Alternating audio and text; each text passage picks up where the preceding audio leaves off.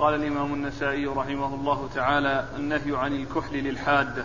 قال: أخبرنا الربيع بن سليمان قال: حدثنا شعيب بن الليث عن أبيه قال: حدثنا أيوب وهو ابن موسى قال قال قال حميد: وحدثتني زينب بنت أبي سلمة رضي الله عنها عن أمها أم سلمة رضي الله عنها أنها قالت: جاءت امرأة من قريش فقالت: يا رسول الله، إن ابنتي رمدت رمدت أفأكحلها؟ وكانت وكانت متوفى عنها. فقال: ألا أربعة أشهر وعشرة؟ ثم قالت: إني أخاف على بصرها. فقال: لا، إلا أربعة أشهر وعشرة، قد كانت إحداكن في الجاهلية تحد على زوجها سنة ثم ترمي ثم ترمي على رأس السنة بالبعرة. بسم الله الرحمن الرحيم، الحمد لله رب العالمين، وصلى الله وسلم وبارك على عبده ورسوله نبينا محمد وعلى آله وأصحابه أجمعين. أما بعد، يقول النسائي رحمه الله: النهي عن الكحل للحادة. الكحل هو زينة، والحادة مطلوب منها أن تجتنب الزينة، ومن ذلك الكحل. وقد ورد النسائي حديث أم سلمة رضي الله تعالى عنها وأرضاها، وقد ورد من طرق من قبل، و وفيه أن أم سلمة قالت: إن امرأة جاءت إلى النبي صلى الله عليه وسلم وقالت: إن ابنتي رمدت، أي أن في عينها رمد، أفنكحلها؟ وأن, وأن زوجها وأنها متوفى عنها. فقال عليه الصلاة والسلام: ألا أربعة أشهر وعشر، وفي السنن الكبرى: إلا أربعة أشهر وعشر، وقد جاء بعد ذلك: لا، إلا أربعة أشهر وعشر. فيحتمل يعني كل من اللفظين. ألا أربعة أشهر وعشر يعني ألا أليست المدة هذا المقدار، أو إلا أربعة أشهر وعشر فإنه في خلالها ليس لها أن تفعل ذلك. فعادت فقال: إلا أربعة أشهر وعشر، يعني ليس ذلك إلا بعد مضي هذه المدة. ثم بين عليه الصلاة والسلام الأمر الذي كان الناس عليه في الجاهلية، وأن الواحدة منهن إذا توفي عنها زوجها آه يعني مكثت سنة كاملة، ثم ثم ترمي عند رأس الحول ببعرة، يعني عند خروج، إشارة إلى خروجها من العدة، وأن هذه المدة الطويلة التي مكثتها في أسوأ حال، في مجتنبة الطيب، وفي بيت ضيق، وفي ثياب سيئة، أي أن هذه المدة الطويلة التي مكثتها من أجل الزوج قد فرغت منها وأنهتها، كهذه البعرة التي رمت بها، يعني أن ذلك سهل عليها، لأن هذا من حق الزوج، فهي مستسهلة ذلك، وأنه عندها كرميها لهذه البعرة. الحاصل أن النبي صلى الله عليه وسلم منعها من الاكتحال، وبين أن الأمر في الإسلام قد يسر، وأنه جعلت المدة هذه المدة القليلة بالنسبة لذلك الشيء الكثير الذي هو الحول، والذي كان على هيئة قد بينها الرسول صلى الله عليه وسلم من مكثها في أسوأ بيت، وفي أسوأ حال، وفي أسوأ لباس. نعم. قال: أخبرنا الربيع بن سليمان. أخبر الربيع بن سليمان وهو صاحب الشافعي المرادي المصري، ثقة، أخرج له أصحاب السنن الأربعة. عن شعيب بن الليث. عن شعيب بن الليث بن سعد وهو ثقة، أخرج له مسلم وأبو داود والنسائي. عن أبيه. عن أبيه الليث بن سعد، ثقة فقيه، أخرج له أصحاب كتب الستة. عن أيوب وهو ابن موسى. عن أيوب وهو ابن موسى وهو ثقة، أخرج له أصحاب كتب الستة. عن حميد. عن حميد بن نافع وهو ثقة، أخرج له أصحاب كتب الستة. عن زينب بنت أبي سلمة. عن زينب بنت أبي سلمة طبيبة النبي صلى الله عليه وسلم، وحديثها أخرجه أصحاب كتب الستة. عن أم سلمة وهي هند بنت أبي أمية وأم المؤمنين رضي الله عنها وأرضاها، وحديثها أخرجه أصحاب كتب الستة. قال أخبرنا محمد بن عبد الله بن يزيد قال حدثنا سفيان عن يحيى بن سعيد عن حميد بن نافع عن زينب بنت أبي سلمة عن أمها رضي الله عنهما أن امرأة أتت النبي صلى الله عليه وآله وسلم فسألته عن ابنتها مات زوجها وهي تشتكي قال قد كانت إحداكن تحد السنة ثم ترمي البعرة على رأس الحول وإنما هي أربعة أشهر وعشرا. ثم ورد النسائي حديث أم سلمة من طريق أخرى وهو مثل الذي قبله وفيه تقليل المدة وحيث قال إنما هي قد كانت إحداكن تمكث سنة ثم ترمي بالبعرة في رأس الحول وإنما هي أربعة أشهر وعشرة وإنما هي أي المدة التي جاء بها الإسلام مدة وجيزة هي أربعة أشهر وعشرة. نعم. قال أخبرنا محمد بن عبد الله بن يزيد أخبرنا محمد بن عبد الله بن يزيد المقري المكي وهو ثقة أخرج حديثه النسائي وابن ماجه. عن سفيان عن سفيان وهو بن عيينة المكي ثقة أخرج له أصحاب كتب الستة. عن يحيى بن سعيد عن يحيى بن سعيد الأنصاري وهو ثقة أخرج له أصحاب كتب الستة. عن حميد عن زينب عن أمها عن حميد عن زينب عن أمها وقد مر ذكرهم. قال أخبرنا محمد بن معدان بن عيسى بن معدان قال حدثنا ابن أعين قال حدثنا زهير بن معاوية قال حدثنا يحيى بن سعيد عن حميد بن نافع مولى الأنصار عن زينب بنت أب بنت بنت أبي سلمة عن أم سلمة رضي الله عنهم أن امرأة من قريش جاءت إلى رسول الله صلى الله عليه وآله وسلم فقالت إن ابنتي توفي عنها زوجها وقد خفت على عينها وهي تريد الكحل فقال قد كانت إحداكن ترمي بالبعرة على رأس الحول وإنما هي أربعة أشهر وعشرة فقلت لزينب ما رأس الحول؟ قالت كانت المرأة في الجاهلية إذا هلك زوجها عمدت إلى شر بيت لها فجلست فيه حتى إذا مرت بها سنة خرجت فرمت وراءها ببعرة. ثم ورد النسائي حديث أم سلمة من طريق أخرى وهو مثل ما تقدم والإسناد. قال أخبرنا محمد بن معدان بن عيسى بن معدان أخبرنا محمد بن معدان بن عيسى بن معدان وهو ثقة أخرجه النسائي وحده. نعم وهو ثقة أخرج حديثه النسائي وحده. عن ابن أعين عن ابن أعين هو محمد بن موسى بن أعين وهو ثقة أخرج حديثه البخاري والنسائي. ليس الابن ها؟ إيش؟ ليس الابن الابن إيه؟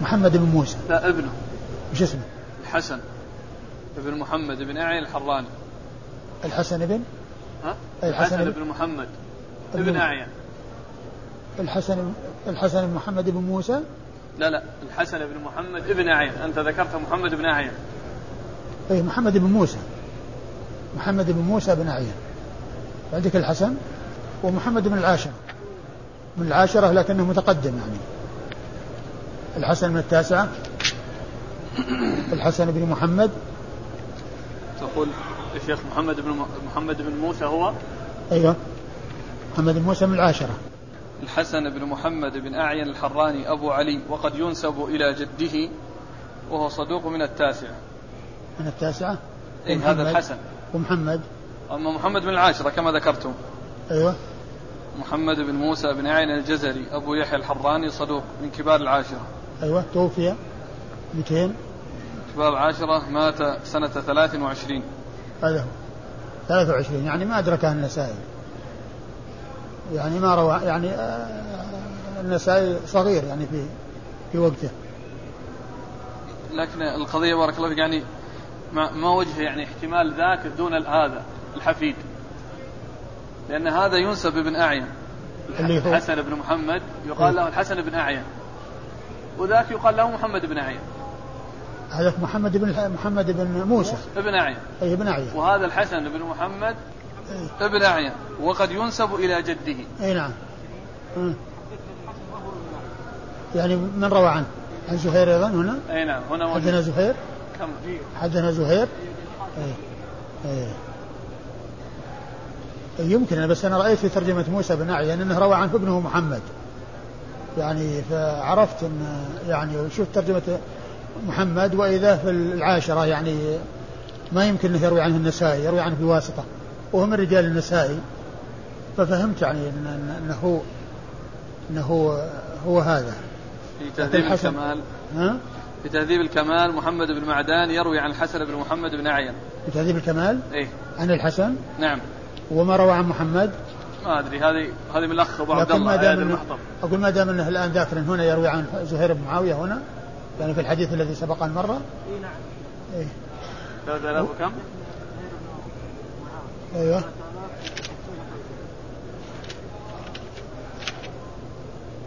وهو حراني أيضا.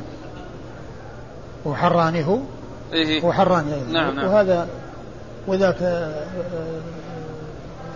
سليمان سليمان سليمان بن سيف حراني. إيه. سليمان بن سيف حراني. أقول يمكن. وإيش قال عن عن الحسن؟ صدوق. صدوق خرج له من؟ البخاري ومسلم والنسائي. البخاري ومسلم والنسائي. على كل يمكن أن يكون الحسن دام أنه يروي عن زهير وهذا حراني وذاك ما أدري هل لكن في طبقته يمكن أنه يروي عن النسائي بواسطة لكن يحتاج إلى أيضا معرفة في تهذيب الكمال هل روى عن هل روى يعني هذا الذي هو اللي هو منه شيخ النسائي محمد بن معدان محمد بن معدان هل روى عن محمد بن محمد بن موسى بن أعين لأنه يعني النسائي ما يروى عنه إلا بواسطة هم رجال النسائي ما يروى عنه إلا بواسطة هم رجال النسائي ومو أي نعم كلهم من حران على كل ينظر يرجع إلى إلى تهذيب الكمال بالنسبة لمحمد والحسن يعني كما هو معلوم الآن يعني واضح أنه راوٍ عن عن زهير بن معاوية في الحديث الذي سبق نعم لكن للتحقق يعني يرجع إلى هذا نعم عن زهير عن زهير بن معاوية هو ثقة أخرج له أصحاب الكتب الستة عن يحيى بن سعيد عن حميد عن زينب عن أمها عن يحيى بن سعيد عن زينب عن أمها عن عن حميد عن زينب عن أمها وقد مر ذكرهم قال أخبرنا يحيى بن حبيب بن عربي قال حدثنا حماد عن يحيى بن سعيد عن حميد بن نافع عن زينب أن امرأة سالت أم سلمة وأم حبيبة رضي الله عنهم أتكتحل في عدتها من وفاة زوجها فقالت أتت امرأة إلى النبي صلى الله عليه وآله وسلم فسالته عن ذلك فقال قد كانت إحداكن في الجاهلية إذا توفي عنها زوجها أقامت سنة ثم قذفت خلفها ببعرة ثم خرجت وإنما هي أربعة أشهر وعشرة حتى ينقضي الأجل. ثم ورد النسائي حديث أم سلمة من طريق أخرى وهو مثل ما تقدم والإسناد قال أخبرنا يحيى بن حبيب بن عربي أخبرنا يحيى بن حبيب بن عربي البصري وهو ثقة أخرج حديثه مسلم وأصحاب السنن الأربعة عن حماد عن حماد وهو بن زيد عن حماد وهو بن زيد وهو ثقة أخرج له أصحاب كتب الستة عن يحيى بن سعيد عن حميد عن زينب عن أم سلمة وأم حبيبة عن يحيى بن سعيد عن حميد عن زينب عن أم سلمة وأم حبيبة وقد مر ذكر الأربعة وأم حبيبة أيضا سبق أن جاء ذكرها في الحديث وهي رملة بنت أبي سفيان أم المؤمنين رضي الله عنها وأرضاها وحديثها أخرجه أصحاب كتب الستة.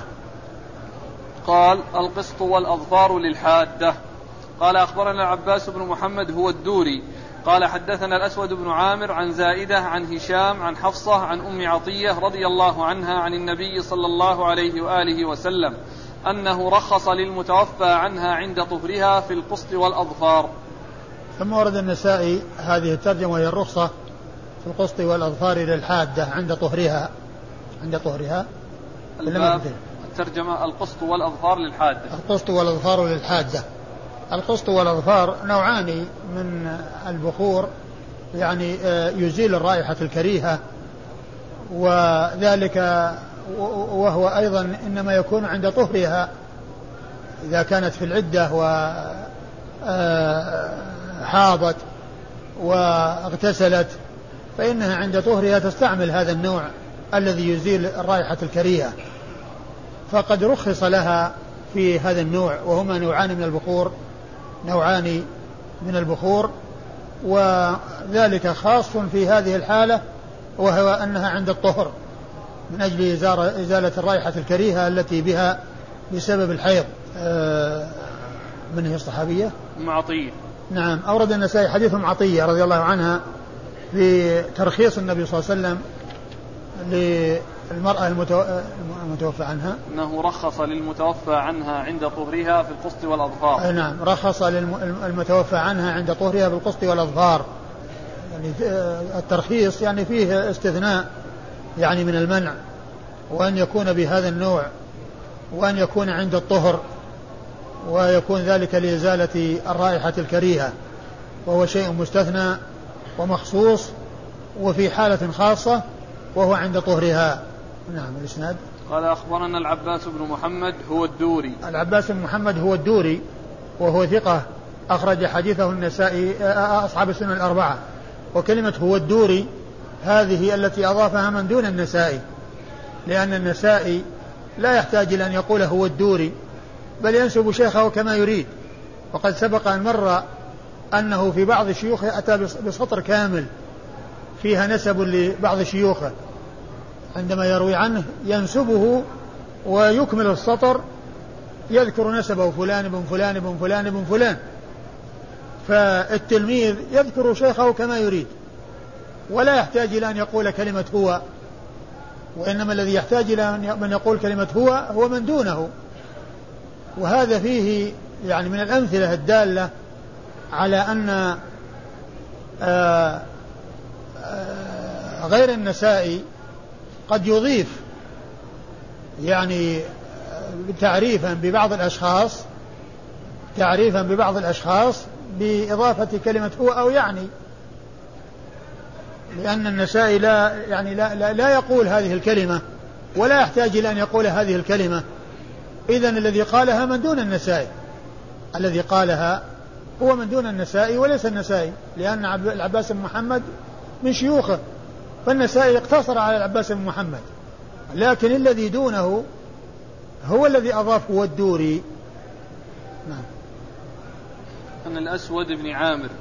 عن الأسود بن عامر وهو ثقة أخرج له أصحاب الكتب. نعم. وهو ثقة أخرج له أصحاب الكتب. عن زائدة. عن زائدة بن قدامة وهو ثقة أخرج له أصحاب الكتب الستة. عن هشام. عن هشام بن حسان وهو ثقة أخرج له أصحاب الكتب الستة. عن حفصة. عن حفصة بنت سيرين ثقة أخرج لها أصحاب الكتب الستة. عن أم عطية. عن أم عطية وهي نسيبة بنت الحارث صحابية مشهورة بكنيتها، وحديثها أخرجه أصحاب الكتب الستة. قال باب نسخ متاع المتوفى عنها بما فرض لها من الميراث. قال أخبرنا زكريا بن يحيى السجزي خياط السنة قال حدثنا إسحاق بن إبراهيم قال حدثنا علي بن الحسين بن واقد قال أخبرني أبي قال حدثنا يزيد النحوي عن عكرمة عن ابن عباس رضي الله عنهما في قوله والذين يتوفون منكم ويذرون أزواجا وصية لأزواجهم متاعا إلى الحول غير إخراج، نسخ ذلك بآية الميراث مما فرض لها من الربع والثمن، ونسخ أجل الحول أن جعل أن جعل أجلها أربعة أشهر وعشرة.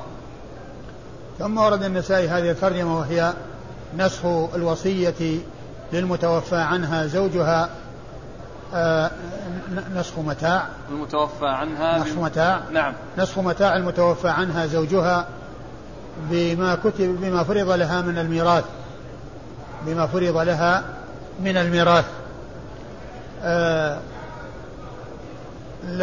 المقصود من هذه الترجمة هو أن أنه كان في أول الأمر آه نزلت هذه الآية وفيها الوصية للنساء بأن يبقين في بيوت أزواجهن إلى الحول، وأن يبقين إلى الحول، فنسخ نسخت العدة بأربعة أشهر وعشر بدل ما كانت سنة بدل ما كانت سنة ونسخ ال يعني ال ال كونها من حقها أن تبقى هذه المدة التي هي إلى السنة بما فرض لها من الميراث بما فرض لها من الميراث بما فرض لها من الميراث يعني فأما أربعة أشهر وعشر فهذه تبقى في بيت زوجها، وهذا حق شرع لها كما سبق أن مر في بعض الأحاديث عن رسول الله صلى الله عليه وسلم أنه أمرها بأن تمكث في بيتها وأن تبقى في بيتها. إذن كونها تبقى ويكون من حقها السكنة هذه المدة التي هي بعد الأربعة أشهر وعشر هذا نسخ نسخ يعني فليس لها السكنى، ونسخ الاعتداد سنة كاملة بالاعتداد أربعة أشهر وعشرة، وهي الآية التي قبلها في ترتيب المصحف.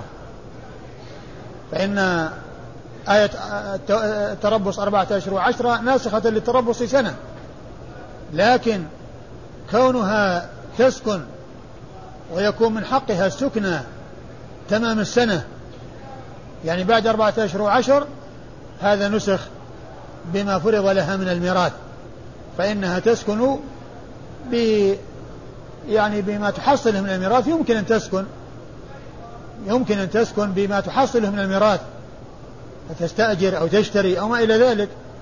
وأما الأربعة أشهر وعشر فهذه تمكثها وتبقاها في بيت الزوج وهو من حقها، وقد جاءت بذلك السنة عن رسول الله صلى الله عليه وسلم. نعم. كلمة متاع ما المراد بها؟ الذي يبدو أنها أنها أنه يعني من حقها أن تبقى يعني هذه المدة إلى الحول، قال متاعا إلى الحول، متاعا إلى الحول هو المتاع يعني جاء أنه ما تعطاه المرأة عند طلاقها، يعني تعطى متاع يعني شيء من المال تستمتع به وتستفيد منه. وجاء في المطلقات قبل المسيس فمتعوهن وسرحوهن سراحا جميلا، يعني يعطوهن شيء يعني تطيب للخاطر، تطيب لخاطرهن لما حصل لهن من هذا هذا الفراق قبل أن يحصل المسيس الوصول إليها. لكن هنا يعني ال ال الآية يعني قال متاعا إلى الحول، يعني أنهن آه يبقين هذه المدة ويستمتعن بالسكنى هذه المدة. يعني قبل آية الميراث كانت تجلس حولا كاملا ولا شيء لها من من مال الزوج؟ لا، لها شيء، لها شيء. ليش؟ وإنما الكلام على أن هذه هذه المدة التي من حقها أن تبقاها بعد الأربعة أشهر وعشر هذه ذهبت عنها بما فرض لها من الميراث، بما فرض لها من الميراث، وليس معنى ذلك أنه قبل ذلك أنه آه ماله الميراث، وإنما الكلام على أن هذا الذي كان لها من حقها أن تمكثه وأن تستغل هذا المال الذي هو مال الزوج والذي هو مشترك بينها وبين غيرها، يبي أن تمكث في البيت ويكون من اختصاصها، هذا ذهب عنها لأنه رجع إلى الورثة الذي هو ما زاد على أربعة أشهر وعشر.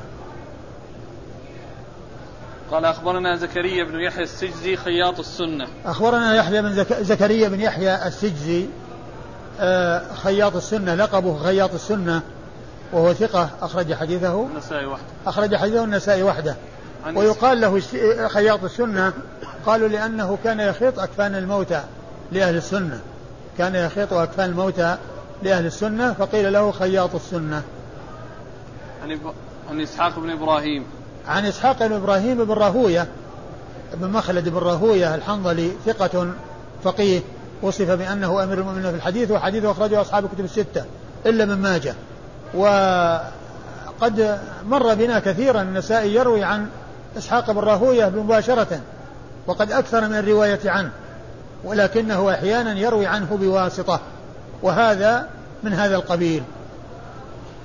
عن علي بن الحسين بن واقد. عن علي بن الحسين بن واقد، وهو صدوق يهم, صدوق يهم أخرج حديثه مسلم في المقدمة، البخاري في الأدب المفرد، ومسلم في المقدمة، وأصحاب السنة الأربعة. عن أبيه. عن أبيه، هو صدوق له أوهام، ثقة ثقة له أوهام ثقة له أوهام أخرج حديثه أصحاب البخاري تعليقا ومسلم وأصحاب السنة البخاري تعليقا ومسلم وأصحاب السنة الأربعة. عن يزيد النحوي. عن يزيد بن أبي سعيد يزيد بن أبي سعيد النحوي، وهو ثقة، أخرج له البخاري في الأدب المفرد وأصحاب السنن أخرج له البخاري في الأدب المفرد وأصحاب السنن الأربعة. عن عكرمة. عن عكرمة مولى ابن عباس، وهو ثقة، أخرج له أصحاب الكتب الستة.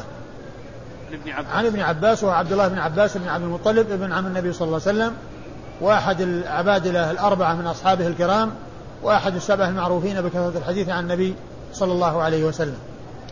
قال أخبرنا ها؟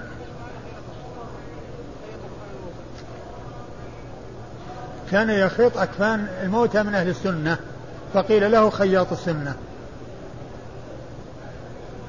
قال أخبرنا قتيبة قال حدثنا أبو الأحوص عن سماك عن عكرمة في قوله عز وجل والذين يتوفون منكم ويذرون أزواجا وصية لأزواجهم متاعا إلى الحول غير إخراج قال نسختها والذين يتوفون منكم ويذرون أزواجا يتربصن بأنفسهن أربعة أشهر وعشرا. نعم هذه نسختها يعني بالنسبة للتربص تربص المدة يعني كما يعني كما مر. وأما بالنسبة لتربص المدة التي هي العدة. وأما الأحقية يعني فيما زاد على أربعة أشهر وعشر فهذا يعني بما فرض لها من الميراث. قال أخبرنا قتيبة قتيبة بن سعيد بن جميل بن طريف البغلاني ثقة ثبت أخرج له أصحاب كتب الستة. عن أبي الأحوص عن أبي الأحوص سلام بن سليم ثقة أخرج له أصحاب كتب الستة. عن سماك عن سماك بن حرب وهو صدوق أخرج حديثه البخاري تعليقا ومسلم وأصحاب السنة الأربعة. عن عكرمة عن عكرمة وقد مر ذكره. قال الرخصة في خروج المبتوتة من بيتها في عدتها لسكناها.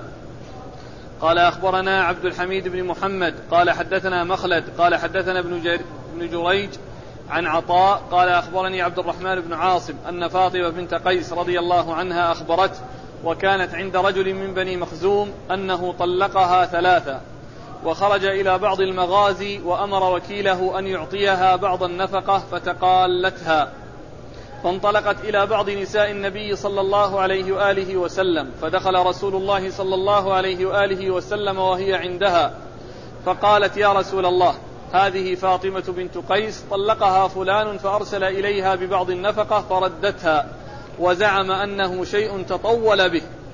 قال صدق. قال النبي صلى الله عليه وآله وسلم فانتقلي إلى أم كلثوم فاعتدي عندها. ثم قال إن أم كلثوم امرأة يكثر عوادها فانتقلي إلى عبد الله بن أم مكتوم فإنه أعمى. فانتقلت إلى عبد الله فاعتدت عنده حتى انقضت عدتها. ثم خطبها أبو الجهم ومعاوية بن أبي سفيان رضي الله عنهما فجاءت رسول الله صلى الله عليه وآله وسلم تستأمره فيهما فقال أما أبو الجهم فرجل أخاف عليك قس قسقا قسقاسته قسقاسته للعصا وأما معاوية فرجل أملق من المال فتزوجت أسامة بنت فتزوجت أسامة بن زيد بعد ذلك. ثم ورد النسائي هذا الترجمة الرخصة المبتوتة في خروجها من بيتها للسكن لسكناها. نعم خروجها من بيتها لسكناها الترجمة بذكر الرخصة بلفظ الرخصة يعني غير مستقيم لأنها لأن هذا ليس يعني آآ آآ ترخيصا لها في أن يعني تترك يعني شيئا هو لها لأنه ما دام أن المطلقة طلاقا طلاقا بائنا لا سكنى لها ولا نافقة فإنه ليس من حقها لأن الرخصة تناسب يعني غير ذلك لأنه يعني لها حق ولكنه يرخص لها أن تترك هذا الحق ولكن هذا ليس لها بحق.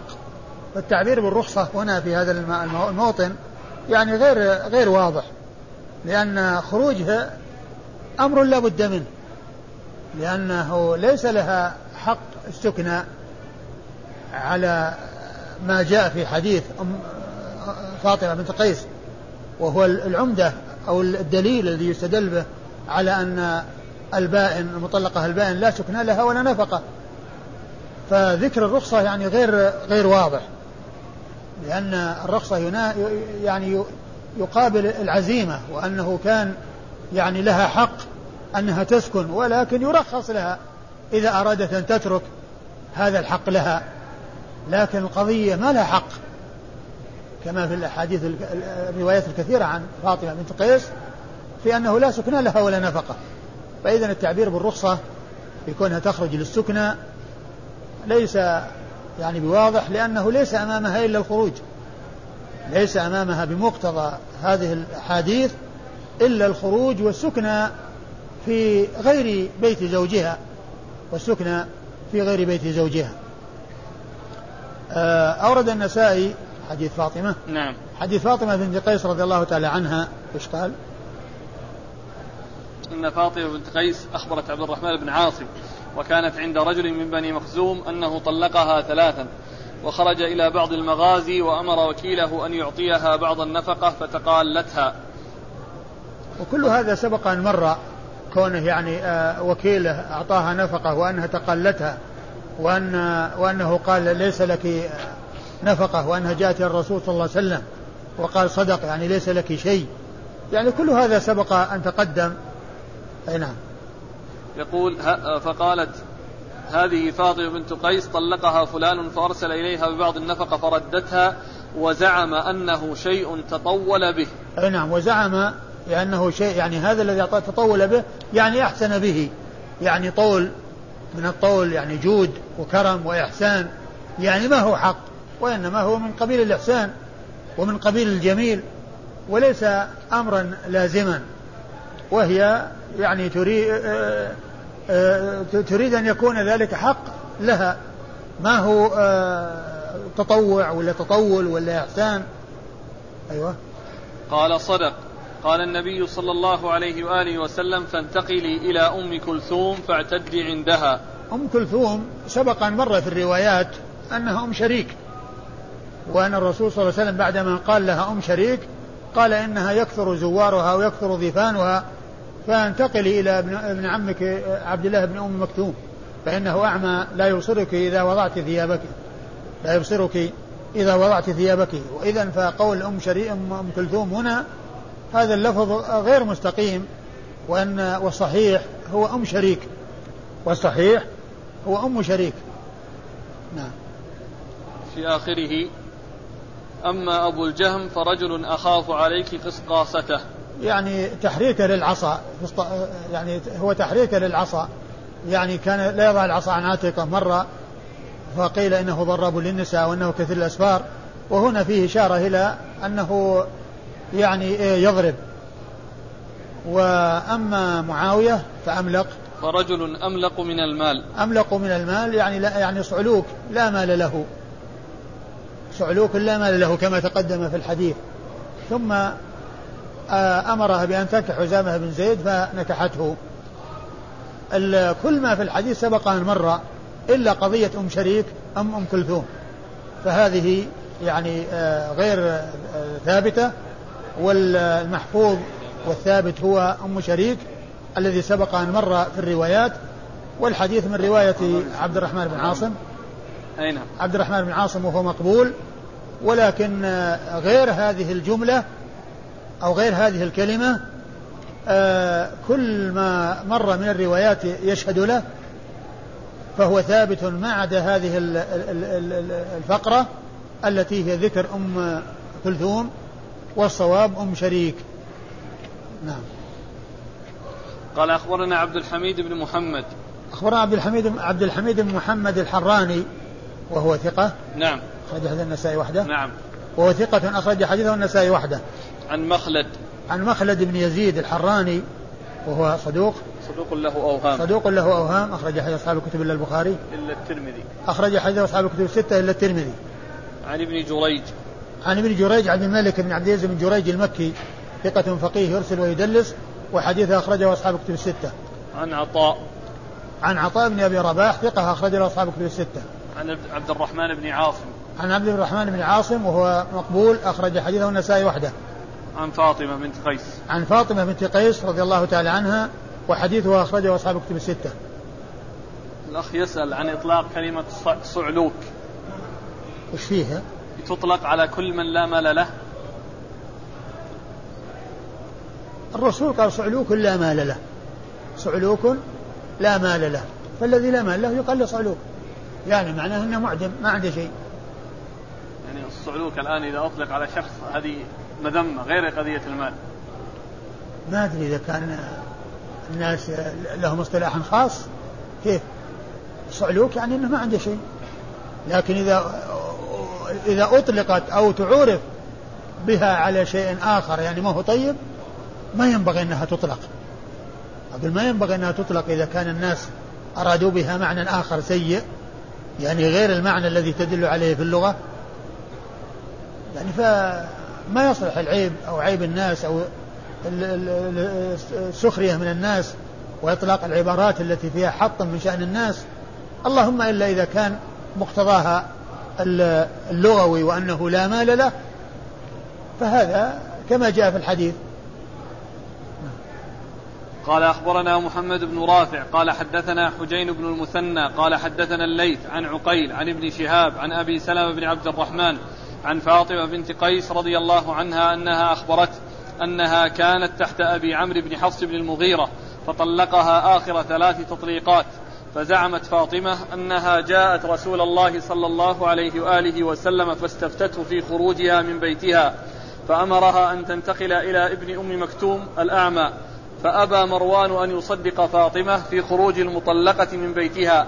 قال عروة أنكرت عائشة ذلك على فاطمة. ثم ورد النسائي حديث فاطمة, حديث فاطمة بنت قيس رضي الله عنها، وهو مثل ما تقدم فيما يتعلق بخروجها من بيتها وإذن الرسول صلى الله عليه وسلم لها، وأنه لا سكنى لها ولا نفقة. تعيد تقول متى؟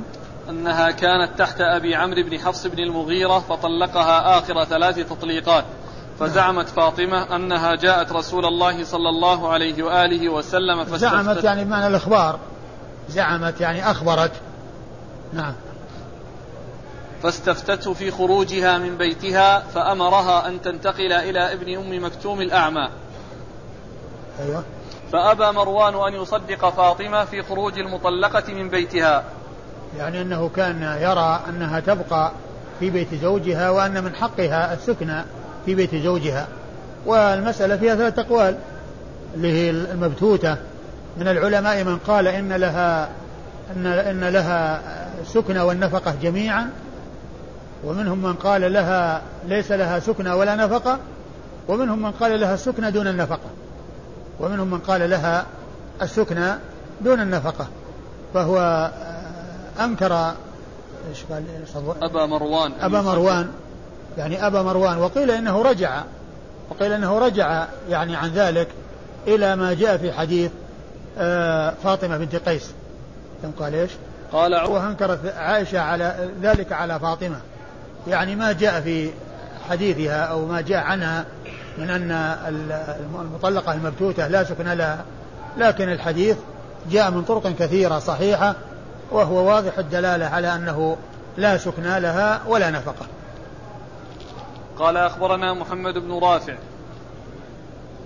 أخبرنا محمد بن رافع النسابوري، وهو قشيري أيضا، وهو شيخ الإمام مسلم، وأكثر مسلم من الرواية عنه ورواية وصحيفة همام منبه التي روى منها مسلم أحاديث كثيرة، إنما هي من طريق محمد بن رافع شيخه هذا، وهو مثله يعني هو بلديه لأنه من بلده، وهو أيضا من قبيلته قشيري، وهو ثقة أخرج حديثه أصحاب الكتب الستة إلا ابن ماجه.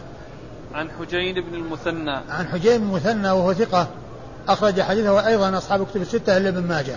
عن الليث عن عقيل عن الليث بن سعد وقد مر ذكره، عن عقيل بن ابن عقيل بن خالد ابن عقيل المصري وهو ثقة أخرج له أصحاب الكتب الستة. عن ابن شهاب عن ابن شهاب محمد المسلم بن عبد الله بن شهاب الزهري ثقة فقيه أخرج له أصحاب الكتب الستة. عن أبي سلمة بن عبد الرحمن عن أبي سلمة بن عبد الرحمن بن عوف وهو ثقة فقيه من فقهاء المدينة السبعة في عصر التابعين على أحد الأقوال الثلاثة في السابع منهم، وحديثه أخرجه أصحاب الكتب الستة. عن فاطمة عن فاطمة وقد مر ذكرها. قال أخبرنا محمد بن المثنى قال حدثنا حفص قال حدثنا هشام عن أبيه عن فاطمة رضي الله عنها أنها قالت قلت يا رسول الله زوجي طلقني ثلاثة وأخاف أن يقتحم علي، فأمرها فتحولت. ثم أورد النسائي حديث فاطمة وأنها جاءت إلى الرسول صلى الله عليه وسلم وقالت إن زوجها طلقها ثلاثا وأنها تخاف أن يقتحم عليها فأمرها فتحولت. الأحاديث التي سبق أن مرت فيها ما يدل على أنها كانت تريد السكنة وتريد النفقة، ولما رجعت الرسول صلى الله عليه وسلم قال لها لا سكنة ولا نفقة، لا سكنة ولا نفقة. فحقيتها غير ثابتة في السكنة، حقيتها في السكنة غير ثابتة، بل الثابت من أحاديث فاطمة نفسها أنه لا سكن لها ولا نفقة، لا سكن لها ولا نفقة، وهي أحاديث يعني صحيحة يعني ثابتة عنها، وقد مر جملة كبيرة منها هنا وقبل ذلك، يعني مر من طرق عديدة. نعم. قال أخبرنا محمد بن المثنى، أخبرنا محمد بن المثنى العنزي أبو موسى الملقب الزمن البصري، ثقة أخرج له أصحاب الكتب الستة، بل هو شيخ لأصحاب الكتب الستة، روى عنه مباشرة وبدون واسطة. عن حفص وهو ابن غياث وهو ثقة أخرج له أصحاب الكتب، وهو ثقة أخرج له أصحاب الكتب الستة. عن هشام، عن هشام بن عروة، ثقة أخرج له أصحاب الكتب الستة. عن أبيه عروة ابن الزبير بن العوام، ثقة فقيه، أحد فقهاء المدينة السبعة في عصر التابعين، وحديثه أخرجه أصحاب الكتب الستة. عن فاطمة، عن فاطمة وقد مر ذكرها. قال أخبرنا يعقوب بن ماهان بصري، عن هشيم قال حدثنا سيار وحسين ومغيرة وداود بن أبي هند وإسماعيل بن أبي خالد وذكر آخرين. عن الشعبي قال دخلت على فاطمة بنت قيس رضي الله عنها فسألتها عن قضاء رسول الله صلى الله عليه وآله وسلم عليها، فقالت طلقها زوجها البتة، فخاصمته إلى رسول الله صلى الله عليه وآله وسلم في السكنة والنفقة، قالت فلم يجعل لي سكنة ولا نفقة وأمرني أن أعتد في بيت ابن أم مكتوم. ثم ورد النسائي حديث فاطمة بنت قيس من طريق أخرى، وهو مثل ما تقدم أنه لا سكنة لها ولا نفقة، وقوله خاصمته يعني خاصمت وكيله، لأنه سبق أن مر في بعض الروايات أنها قالت لوكيله كذا وقال لها ليس لك حق، وذهبت إلى الرسول صلى الله عليه وسلم وقال صدق، يعني فالمخاصمة مع الوكيل وليست معه لأنه كان غائبا، وقد يعني أوصى هذا الوكيل أن يقدم لها طعاما ولكنها سخطته، فجاءت إلى فلما, فلما كلمته قال لها ليس لك حق، وذهب إلى الرسول ذهبت إلى رسول الله صلى الله عليه وسلم وقال إنه ليس لك لا سكن ولا نفقة. قال أخبرنا يعقوب بن ماهان بصري، أخبرنا يعقوب بن ماهان بصري وهو ثقة صدوق صدوق أخرج حديثه النسائي وحده. عن هشيم، عن هشيم بن بشير الواسطي، ثقة أخرج له أصحاب كتب الستة. عن سيار، عن سيار أبو الحكم وهو ثقة أخرج له أصحاب الكتب أخرج له أصحاب الكتب الستة. وحسين، وحسين بن عبد الرحمن وهو ثقة أخرج له أصحاب الكتب الستة. ومغيرة، ومغيرة بن مقسم وهو ثقة أخرج له أصحاب الكتب أصحاب الكتب الستة. وداود بن أبي هند، وداود بن أبي هند ثقة أخرج له البخاري تعليقا ومسلم وأصحاب السنن الأربعة. وإسماعيل, وإسماعيل بن أبي خالد ثقة أخرج له أصحاب الكتب الستة. وذكر آخرين. عن الشعبي، وذكر آخرين يعني ليس هؤلاء وحدهم بل معهم غيرهم، يعني آه من الذي روى عنهم؟ هشيم. هشيم نعم، هشيم روى عن هذا العدد وعن غيره، ولكن الذي جاء ذكره في الإسناد هو هذا العدد و... وترك يعني ال... الذين وراء ذلك وحصلت الإشارة إليهم. عن الشعبي حصلت الإشارة بق... إليهم بقوله وذكر آخرين. عن الشعبي هو عامر بن شراحيل الشعبي، ثقة فقيه أخرج له أصحاب كتب الستة.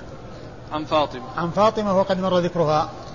قال أخبرني أبو بكر بن إسحاق الصاغاني قال حدثنا أبو, الجو أبو الجواب قال حدثنا عمار هو ابن رزيق عن أبي إسحاق عن الشعبي عن فاطمة بنت قيس رضي الله عنها أنها قالت طلقني زوجي فأردت النقلة، فأتيت رسول الله صلى الله عليه وآله وسلم فقال انتقلي إلى بيت ابن إلى بيت ابن عمك عمرو بن أم مكتوم فاعتدي فيه، فحصبه الأسود وقال: ويلك لم تفتي بمثل هذا؟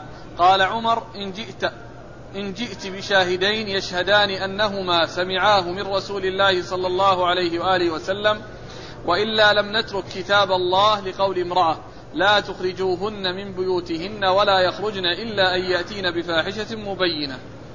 ثم أورد النسائي حديث فاطمة حديث فاطمة نعم حديث فاطمة بنت قيس رضي الله عنها في في قصة الشعبي اللي سألها الشعبي نعم الشعبي بس ما في سؤال لا إيش فيه عن الشعبي عن فاطمة قالت: طلقني زوجي فردت النقلة. أيوة، قالت: طلقني زوجي فأردت النقلة فأتيت إلى الرسول صلى الله عليه وسلم فقال: انتقلي إلى إلى بيت ابن عمك إلى بيت ابن عمك فاعتدي أيوه. فيه أيوه ثم قال: فحصبه الأسود فاعتدي فيه، يعني أنها خرجت من بيت زوجها إلى بيت ابن عمها فحصبه الأسود، يعني حصب الشعبي وقال لك: كيف تفتي بهذا وعمر يقول كذا وكذا؟ يعني يقول آه لا نترك كتاب ربنا ل... ل... لقول امرأة لقول امرأة يعني كتاب ربنا، وهو الذي الآية التي أشار إليها: اتقوا الله آه واتقوا الله ربكم لا تخرجوهن لا تخرجوهن من بيوتهن لا تخرجوهن من بيوتهن يعني فعمر رضي الله عنه يعني آه أخذ بعموم هذه الآية وجعل كل المطلقات يعني لهن حق السكنى، وقال لها لفاطمة يعني أن تأتي بشاهدين، وهو رضي الله عنه وأرضاه قال هذا من باب التثبت، وكان من عادته ومن طريقته أنه كان يتثبت ويطلب الشهود على ذلك، كما جاء في قضايا متعددة في قضية الاستئذان ثلاثا مع أبو موسى الأشعري وفي قضايا أخرى، وهذا وهذا منها، لأنه كان عنده العموم فهو يريد أن يتحقق وأن يستثبت في الشيء الذي يخالف يعني هذا العموم والذي يأتي على خلاف هذا العموم. نعم. قال أخبرنا ومن المعلوم أن أن قول الصحابي الواحد إذا ثبت عنه الإسناد أو إذا ثبت بالإسناد عنه إلى رسول الله صلى الله عليه وسلم أنه يعتبر وأنه يعول عليه، وهذا هو المتبع يعني في النصوص، والآية إنما جاءت عامة وهذه خاصة، أو الذي جاء في قصة فاطمة بنت قيس خاص. نعم. قال أخبرني أبو بكر بن إسحاق الصاغاني أبو أخبرني أبو بكر بن إسحاق الصاغاني وهو محمد بن إسحاق وهو ثقة نعم أخرج له مسلم وأصحاب السنن أخرج له مسلم وأصحاب السنن أربعة عن, عن أبي الجواب عن أبي الجواب وهو الأحوص بن الجواب وهو صدوق ربما وهم أخرج له مسلم وأبو داود والترمذي والنسائي وهو صدوق ربما وهم أخرج له مسلم وأبو داود والترمذي والنسائي عن عمار هو ابن رزيق عن عمار وهو ابن رزيق وهو لا بأس به لا بأس به وهي صديق. تعادل صدوق أخرج له مسلم وأبو داود والنسائي وابن ماجه أخرج له مسلم وأبو داود والنسائي وابن ماجه عن أبي إسحاق عن أبي إسحاق السبيعي عمرو بن عبد الله الهمداني السبيعي ثقة أخرج له أصحاب كتب الستة عن الشعبي عن فاطمة عن الشعبي عن فاطمة وقد مر ذكرهما. قال باب خروج المتوفى عنها بالنهار. قال أخبرنا عبد الحميد بن محمد قال حدثنا مخلد قال حدثنا ابن جريج عن أبي الزبير عن جابر رضي الله عنه أنه قال: طلقت خالته فأرادت أن تخرج إلى نخل لها فلقيت رجلا فنهاها، فجاءت رسول الله صلى الله عليه وآله وسلم فقال: اخرجي فجدي نخلك لعلك أن تصدقي وتفعلي معروفا. ثم ورد النسائي هذه الترجمة وهي خروج المتوفى عنها بالنهار خروج خرو... نعم خروج المتوفى عنها بالنهار خروج المتوفى عنها بالنهار آه هذه الترجمة يريد بها أن المتوفى عنها تخرج لحاجتها بالنهار، لكن الحديث الذي أورده إنما هو في المطلقة إنما هو في المطلقة وليس في المتوفى عنها. وفي السنن الكبرى خروج المبتوتة يعني آه يعني بالطلاق، يعني ليس بالوفاة. فيعني لعل النسائي يعني عندما عبر بهذه الترجمة في هذه السنن الصغرى بالمتوفى عنها يعني بالقياس، يعني بالقياس على المبتوتة، وأن القياس على المطلقة سواء كانت مبتوتة أو غير مبتوتة، فجعل الحكم واحد وألحق المتوفى عنها بالمطلقات، كونهن يخرجن بالنهار لحاجتهن، فكذلك المتوفى عنها، فهو ليس فيه التنصيص على ذكر خروج المتوفى عنها، وإنما هو خاص، وإنما هو نص في المطلقة، والحاق المتوفى عنها إنما هو عن طريق القياس. وأورد النسائي حديث جابر، حديث جابر بن عبد الله قال طلقت خالته، طلقت نعم أيوة خالته فأرادت أن تخرج إلى نخل لها، فأرادت أن تخرج إلى نخل لها فأمرها، فلقيت رجلا فنهاها، فلقيت رجلا فنهاها يعني كونها خرجت وهي مطلقة. أيوة فجاءت رسول الله صلى الله عليه وسلم فقال اخرجي فجدي نخلك، فقال اخرجي وجدي نخلك. وهنا التنصيص على النهار وليس فيه ذكر النهار، ولكن يعني كونها تخرج تجد، إنما الجد بالنهار. وقد جاء في سورة النون والقلم ويسطرون يعني قصة أصحاب الجنة الذين يعني ذهبوا في الليل حتى لا يأتيهم أحد، والجذاذ إنما يكون في النهار حتى يعني يحصل الإعطاء لمن يأتي إليهم ومن هو محتاج، يعني يسأل بهذه بهذه المناسبة، مناسبة الجذاذ. فكونها أمرها أن تجذ، وإن هذا يكون في النهار لا يكون في الليل، لأن الجذ في النهار يعني فيه فيه شيء، لأن فيه حرمان الفقراء الذين يتطلعون والذين يأتون إلى أصحاب البساتين عندما يجذون نخلهم، يجذون نخلهم ليعطوهم وليفيدوهم يعني من ذلك الشيء الذي أعطاهم الله إياه. فذكر النهار ليس موجودا في الحديث، ولكنه يعني فيه شيء يدل عليه، لأن فيه أمر بالجد وأنها من أجل تتصدق وتعمل معروف، وهذا إنما يكون في النهار.